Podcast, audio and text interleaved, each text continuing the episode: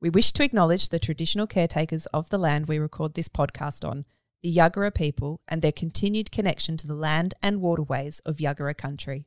We pay our respects to elders past, present, and emerging, and to all Aboriginal and Torres Strait Islander people.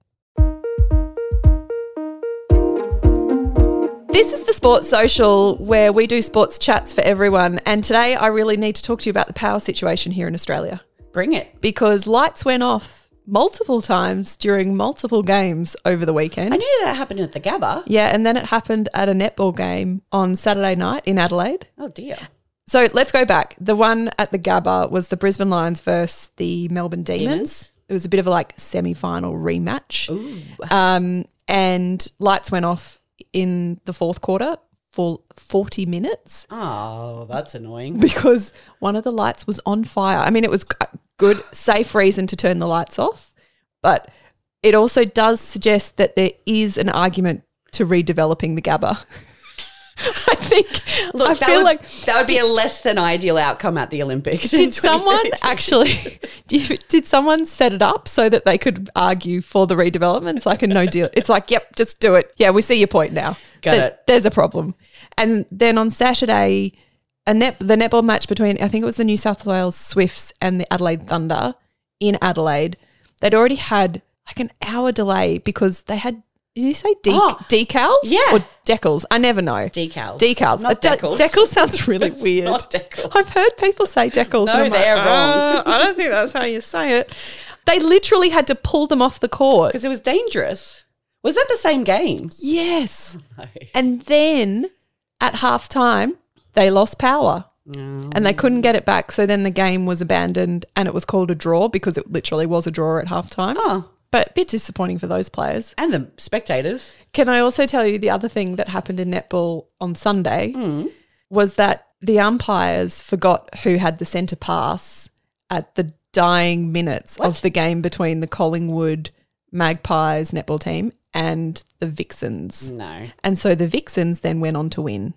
No. And all I'm saying is a scrunchie is very helpful. You just shuffle it from one wrist to the other to keep track Is that of how they actually do it? Pretty sure that's what they used to say In the professional at the club league? level. I mean, at the professional league, I feel like there's someone who could be in a bunker, just like, yes, that's a green centre pass, green centre pass. But there's more than one umpire, surely. Just two. Yeah. And they both forgot. Yeah. No. Collingwood's not happy. No. I can't imagine they would be. And that was just three matches that went a little bit pear shaped Oh. over the weekend. Well, makes for exciting chats on the sports social. I had to. I'm Brooklyn and I'm seven, and I like doing sport because it's good for you and it makes you strong and healthy. I went to a really exciting event last Wednesday, which was the Brisbane 2032 Legacy Forum so, p- for people who aren't Olympic or Paralympic. or Paralympic, Um, it was basically about 500 people got together on Wednesday. just a small meeting. very small meeting. And the aim of the forum was to kind of come up with ideas of what we want the 2032 Brisbane Games to create and the legacy that we want to leave as a city, as a community. They went through previous Olympics and Paralympics and what those legacies were in those cities. So whether it was regeneration of urban um, spaces, creating jobs and innovation. In London, it was like redoing all of, I think it was the south of London Yeah, that because yeah. that's predominantly where it was all held.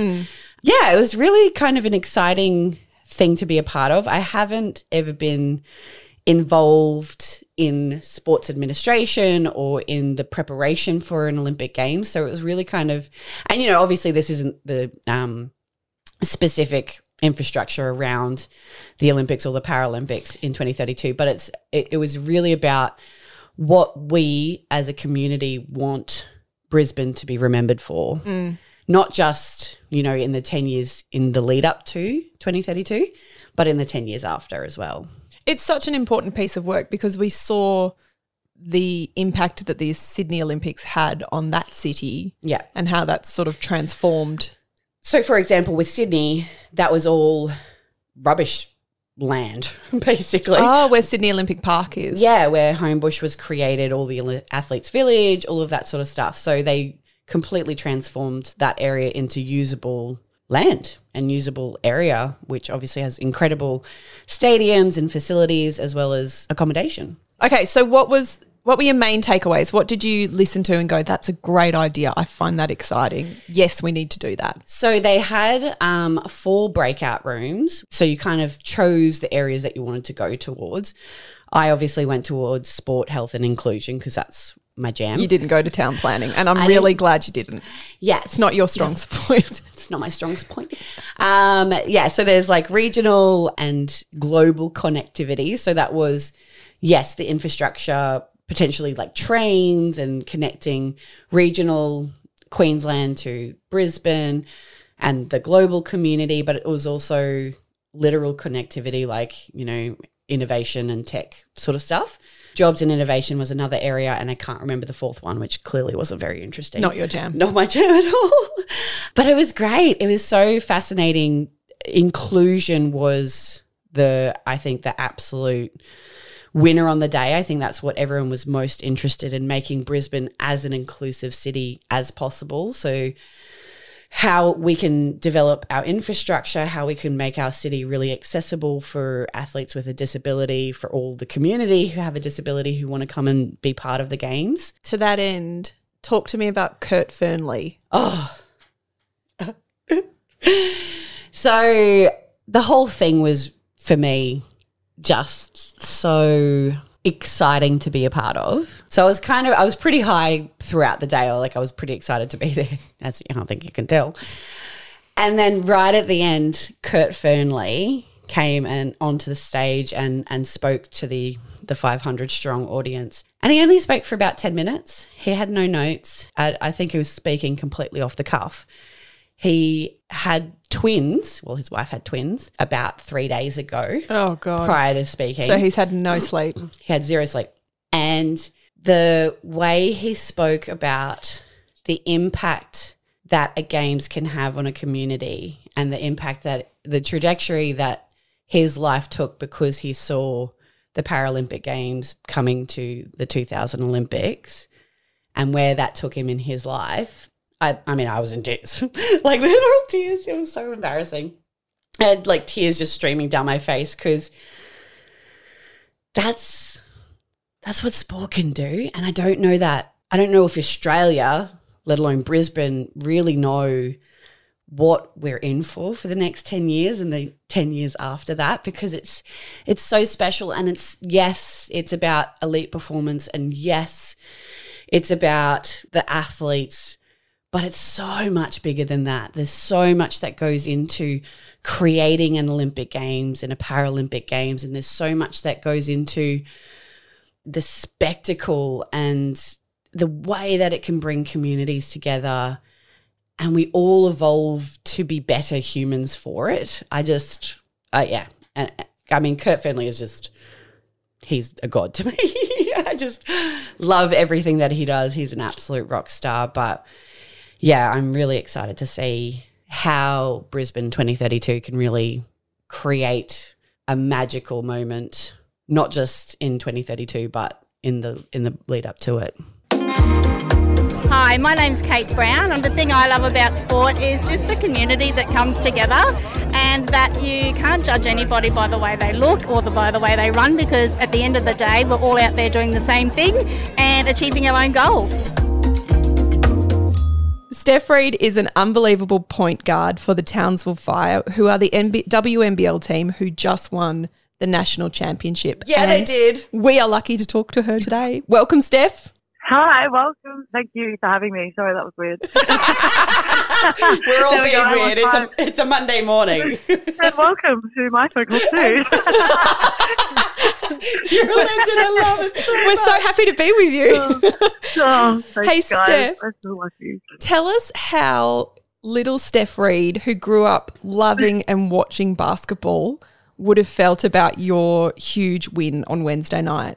Yeah, she would have been really excited. I mean, I watched a lot of WNBL growing up. Um, I went to a lot of Dandenong Rangers games as a kid. So to know now that I'm at that level and to win the whole league on Wednesday, I think that she would have been pretty proud. The Townsville Fire were literally on fire, right? Like they had, was it 14 consecutive wins heading into the final series against the Southside Flyers? What sort Yeah. of magic is happening up there in Townsville? Like I, I'm, I'm a Townsville girl, I get it, but for the people who don't know, what's happening up there? I mean, I think like this community has been really supportive of us this season. Like we definitely do have the best fans in the league, and like I think everyone says that about their fans, but we genuinely do, and we have such a good connection with them. We've had like sellout crowds.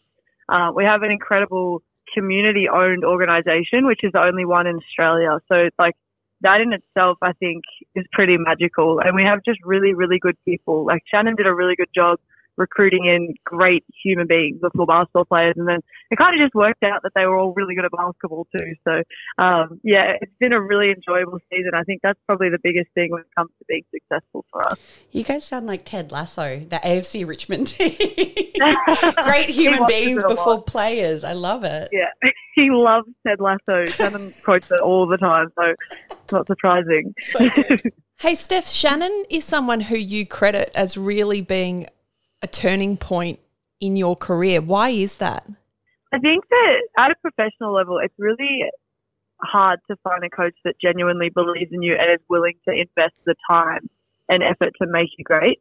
Like at professional level, it's really it's a business, and you have to be great most of the time before you go somewhere. And I think Shannon found me like in college, and then gave me an opportunity to go away with him for the under 23s Australian team, um, where I've never represented Australia or my state before as a kid. So I think you know, the belief that he's had in me for the last three seasons now is what caused like a lot of belief in me as a player and our relationship has really taken my game to another level.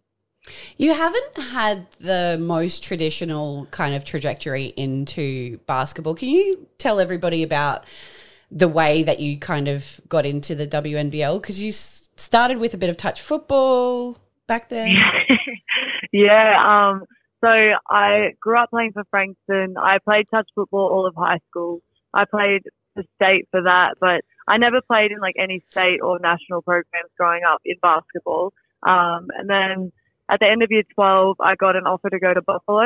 So um, that was a full scholarship for four year degree there. So I took the chance because otherwise I probably would have just ended up playing state league and having to work Mm. full time, which wasn't really ideal or what I was wanting to do at that point. Um, so I went over there. I really enjoyed it. And then when I came back, I got an opportunity as a development player in the WNBL. And um, yeah, the rest is really history. I mean, Shannon found me in college and kind of had his eyes on me. And then when he got the job in Townsville, he recruited me, but it was a bit too late. So we waited a year and reconvened when I was available. And yeah, it's been great ever since. Tell us a bit more about your experience in the US because for those who don't know, Buffalo is the University of Buffalo in New York State and you played college basketball for them. What was Yeah. that experience like? Because in the States, college sport is everything. Yeah, it's huge. And like the fans are insane. And like when you go away, people look up your bio and will yell at you about your parents and your sisters and your brothers and everything while you're shooting free throws. Like they do their homework. Like, it is literally everything. They're so passionate Wow. about college sports. And I think like the, you know, the big transition for me was having to focus on school, basketball, having to do extras and then, you know, trying to fit in a social life or like anything else outside of that because you're doing 20 hours a week of school, then 20 hours a week of training and then, you know, you've got 10 hours of study hall. So it is a full on experience, but I think it teaches you a lot of discipline and I got a lot of life lessons out of college, like from my college coach. He was a big like inspiration and probably a mentor for me. Like even now we still communicate. So yeah, my experience over there definitely shaped me to be a professional now, I would say. So it, that experience is something you see reflected in how you play the game now. Like, can you, when you're on the court, do you feel like you're bringing a different edge because of that experience? Oh, absolutely. Like my college coach, I didn't, I had never really met anyone that was as competitive, if not more, than I was until I met her. And she just demanded that at every single aspect of the game. And it just put like a little bit more grit in me. And like she, like Shannon, showed a lot of belief in me. And I think that that kind of changed and turned me into like, I guess people call me like the little terrier because I'm just like So a bit good. annoying. yeah, I think like she really was a turning point for that and making me play with energy and intensity all the time. And I think that's something that like now I can differentiate between my game and others. I'm interested to hear your thoughts around. I like. I think a lot of parents of young athletes think that their child needs to be showing like a huge amount of promise from a really young age. But obviously, your experience is a little bit different because you weren't playing state or national level throughout kind of your schooling um, years. Do you think it makes a difference whether you're really good really young or whether you know you get good later on? Um, I think like for me, obviously, it was I was pretty like solid growing up, but I was never in that top tier um, athlete. So I think like people peak at different times, and you know, obviously at a young age they look for certain like traits, like you know, tall people and long limbed and quick and athletic. And I was fast, but I was little and had very small wingspan. I still have a very small wingspan that never grew, but I think like if you really love the game, like you can find a way to be successful. And I think that that's probably what's more important now, especially for parents, making sure that their kids actually enjoy the game. I think kids now, like I do a lot of coaching, and kids just have so much pressure on them Yes. at a young age. And like I think that's going to make people lose the love of the game. And I think if people love the game, they'll work hard. And if they work hard, then they can be successful. But if people are dreading it because of the pressure, then, you know, that's probably going to limit them more than anything else. Yes, Steph. Yes. Yes. Steph, that is so wise and so Important. it's so important. It's so important for people to hear that from elite athletes that your child doesn't need to be training five or six times a week. Mm. They just let them love the game, let them mm. play, and the rest will follow. Just fall in love with it. Like, just fall in love with it. I think that's so important. Like, I even when I go out and I have a bad game, like I'll usually look back and be like, I was just not having fun. Like the best games I have, I just have so much fun. And like, if you can do that at a professional level, you should be teaching your kids to do the same thing at a young level too. I think it's so important. Just the perfect way to finish our conversation, Steph. That was absolutely magic. Congratulations for Oh. winning the grand final. Is that what it's called Thank in basketball? Grand Yeah. final. yeah, Um, We're, grand st- final. we're still learning. we're still learning. Oh, Um, that's okay.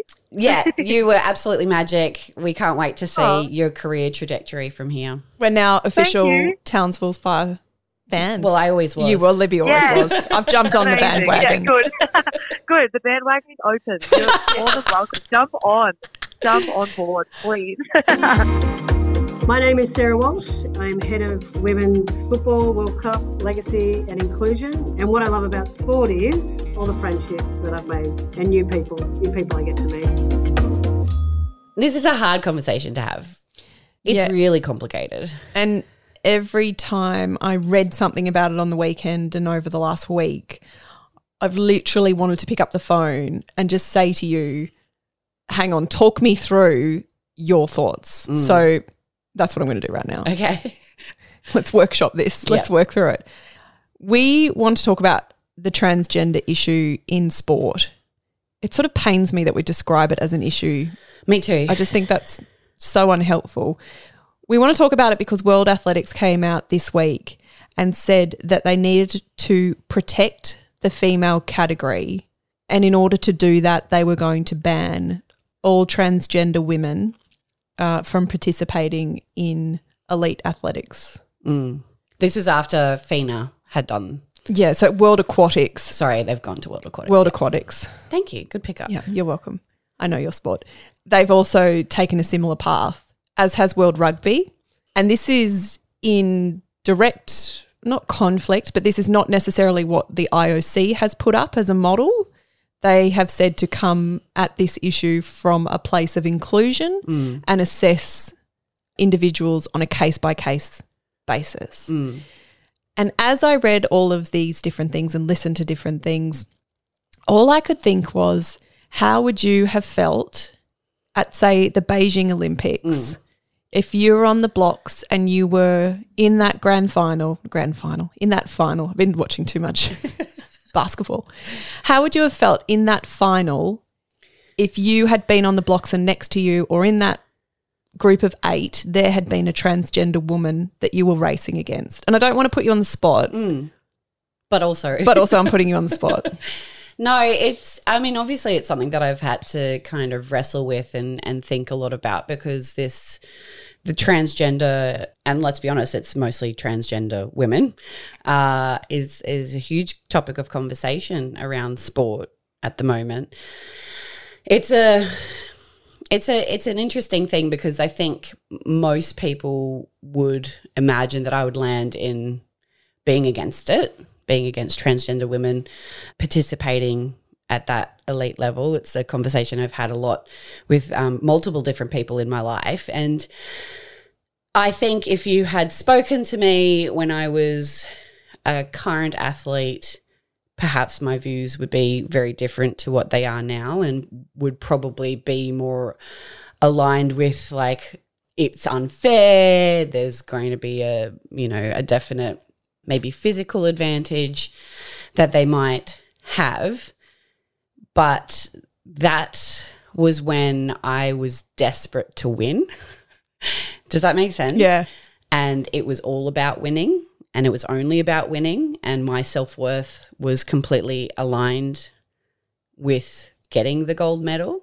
And time and you know hopefully a little bit of wisdom has kind of come into my life. And the way that I feel and especially off the back of the Brisbane Legacy Forum which was all about inclusion last week. Sport, whether it's at grassroots, community level, mature age athletes, masters, or that elite level competition for me, I think is just, it's, it has to be about inclusion. And it has to be about accepting everybody from every walk of life, whether, you know, you have, you're an athlete with a disability or, you're a refugee um, escaping a war torn country. I just, I just I can't help but feel so deeply for these transgender athletes who are at the center of this conversation and aren't being spoken to kindly and are being completely just it's it, it's it's it's a, I don't know how else to describe it but people like I'm not against transgender athletes I'm not against them but I don't want them anywhere near us mm. and I I just that that way of talking about it is so it, it really hurts my soul because I just know how important sport was for me as a kid to get purpose, to get routine, to feel a part of a community. And if these kids don't have that pathway, they don't see themselves, you know, being able to go and compete at the highest level, whatever that is for them, for their sport, I just, I, I feel, and yes, obviously there's conversations around safety in sport. And yes, there's conversations that need to happen around testosterone levels and all of those sorts of things. But also, you know, I have high testosterone. I have polycystic ovarian syndrome. I have a much higher testosterone level than other females. And I'm 100% sure that was an advantage for me. So it's interesting that you raise the testosterone level because at the same time, World Athletics has come out and they've changed the acceptable testosterone level, which really impacts DSD athletes. They're athletes that have differences in sexual development. And there are 13 of those athletes currently participating in World Athletics. Caster Semenya is is the example. Right. So they have now been effectively banned mm. as well until they can reduce their testosterone levels, which means they will have to undertake medical intervention to do so. It just feels like a very uh, dangerous. I don't know if dangerous is overstating it, but you're asking people to take medical intervention to change who they are in order to participate in something they've always participated in. This disproportionately affects certain minorities or countries and people who have access to medical care. Gender reassignment is not something you can just walk in and pick up And I think that's easily. And and I think that's a important point as well. And I heard um, Kieren Perkins, who's the the head of the Australian Sports Commission, talking on Q and A quite a few months ago now. But there's not going to be this tidal wave of men and there's not. transitioning to be women to win at an Olympics or a Paralympic Games. Like that that's just not going to happen. These people are incredibly marginalized. They are within the minority and they need to be embraced. And yes, I understand that as athletes that might be hard to navigate because you spend so much time and effort working towards an Olympic gold medal or a Paralympic gold medal. And that's what you've dedicated your time to. But this is where sport is so much more than that. And the decisions made at the elite level have Massive consequences. for grassroots sport. Yeah. And the, it's the tone that you're setting and it's the acceptance you're demonstrating at that level. Please don't just listen to our perspective on this issue. There are lots of different sources of information. One we would highly recommend is Tracey Holmes' podcast, The Ticket. Tracey Holmes is a brilliant broadcaster with the ABC who just won a Lifetime Achievement Award for her contribution to sports journalism. She's done a fantastic episode in relation to transgender athletes. She's spoken to experts all around the world and gives a lot more perspective on the topic of these athletes participating in sport. Shane Daw, General Manager, Coastal Safety for Surf Life Saving Australia. I love sport because what it does is it brings people together, it creates passion, it creates a team environment, and it celebrates everything that we do. Sport shots! so exciting every time. Just gonna crack ourselves up. Um, Georgie, I have uh, a novel. This is so intellectual of you. I Thank love it. you. I'm inspired by your The Willow Man Just Willow Man. okay, cricket fictional novel. But this is a real story about Right. about Judgy. it's called Shoe Dog, which is the story of Phil Knight, who is the founder of Nike. Mm-hmm. I loved it. It was such an interesting book in so many different ways. Like to see what is, you know, a multi billion dollar company now and where it came from and what it took for him to kind of take it to that level. And I, I say this in mind because the Nike movie is coming out oh, in April, I Is think. it called Air? Air. Yeah, which is a, a little bit of Nike. It's a little bit of the Air Jordan hmm. brand, but it's yeah, it's so so interesting, and it's I mean it's it's remarkable. I mean, this came from Oregon, like the you know most famous shoe brand has come from Oregon in in America. And Hang on, why are you dissing Oregon? No, it's just Are you just saying it didn't come from New York or Yeah. LA or yeah, got it? they like running there apparently. Well, and yeah, and the, so the spiritual home Yeah, of sneakers yeah. seems appropriate, actually. It's actually it, it was a really really interesting book. I highly recommend. They didn't really go into and you know probably for obvious reasons they didn't go into like the sweatshop conversation. They just glossed over that they part. kind of glossed over that at the end. Um, was that eight, that was late eighties, early nineties? yeah, correct. So yeah, this really focuses on the very beginnings of Nike. And it's uh, Nike was like the ultimate marketing story. Yes. That uh, that would be interesting. I should read it. I'm pretty sure. Did you buy it? Or, Yeah. okay, I think we gave it to our father-in-law. Oh, I'll just borrow it from you, though. you can borrow it. Thank you. me. Such a tight ass. or I could just buy it. Good, but I'll loan it to you. Thank you. Uh, my sports shorts is of an F1 flavour You. because I'm not sure if you know, but the F1 is coming to Australia, people. It's so exciting. It's on in Melbourne uh, from like the 30th of March to the 3rd of April. You can just say this weekend. Okay. Oh, thanks, Jason. it's on this weekend.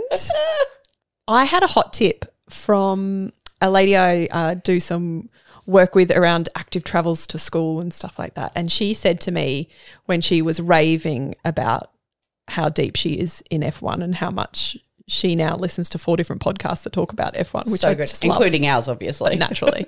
but she said, Georgie, don't just watch the race. What you need to do is watch the qualifying because that is where the action happens.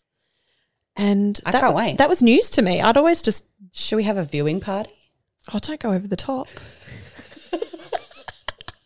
We're not going to Melbourne, obviously. Well, uh, I mean, we're still available. It's not too late, guys. you can still invite us. We're available. Uh, so F1 is coming up. And then hot off the heels of F1 is the Bells Beach Rip Curl Pro. Oh, yes. I am right into that make or break. How good is it? Uh, the make or break documentary that you recommended. Oh, so good. I'm all about Gabriel Medina. yes. He's my fave. Yes. And Owen Wilson, not Owen Wilson. the actor? Wow. You mean Kelly Slater? God, is at the end of this already? No, Owen Wright, Ah, yes. Tyler Wright's brother, uh, r- retired over the weekend. Uh, So I think Bells might be his final event. Wow. He suffered a really significant concussion at Pipe uh, a few years ago and has just decided that now's the time to. He, he won bronze, didn't he? and he won bronze at Yeah. the Tokyo Olympics. That was after he'd recovered. He couldn't walk after his injury from his concussion. So he made an incredible recovery and went on to win bronze in Tokyo, which was just the most beautiful story ever. Great story arc, Owen. Be- yeah, you couldn't write that stuff. And he, I think Bells will be his final oh. event. Well, I'll be tuning in So, Libby, we are actually going to be taking a two week break, because it's school holidays. which makes recording of podcasts virtually impossible because we will be surrounded by really Many children. really noisy kids. And it's not pleasant for us, let alone you. Yes. No, I mean they're delightful. We love them and we love spending time with them. But from an audio perspective, it's not It's noisy. it's not the best. But you can still listen to us if you're missing us. You can still listen to one of our other 29 episodes. Yes. There's a whole back catalogue. And you might have missed some that we released over the Christmas break. One was with Sarah Walsh, the other was with Natalie Cook, uh, talking about Football Australia and the upcoming FIFA Women's World Cup, and also talking about what an Olympic Games is going to bring to Australia. There's also a chat with Cody Simpson Oh, yes, Yeah. the comeback special and Yeah. Lauren Jackson. and Lauren Jackson. Totally forgot about that. So go and check those out. And over that two week break, we will still be posting On, our, socials. on our socials. Um, feel free to flick us anything you'd like us to cover, talk about. Otherwise, go and enjoy some sport and some Easter eggs at the same time. What Yep. a perfect combination. Have a great, safe, and happy Easter holidays, everybody. And we'll see you on April 18th.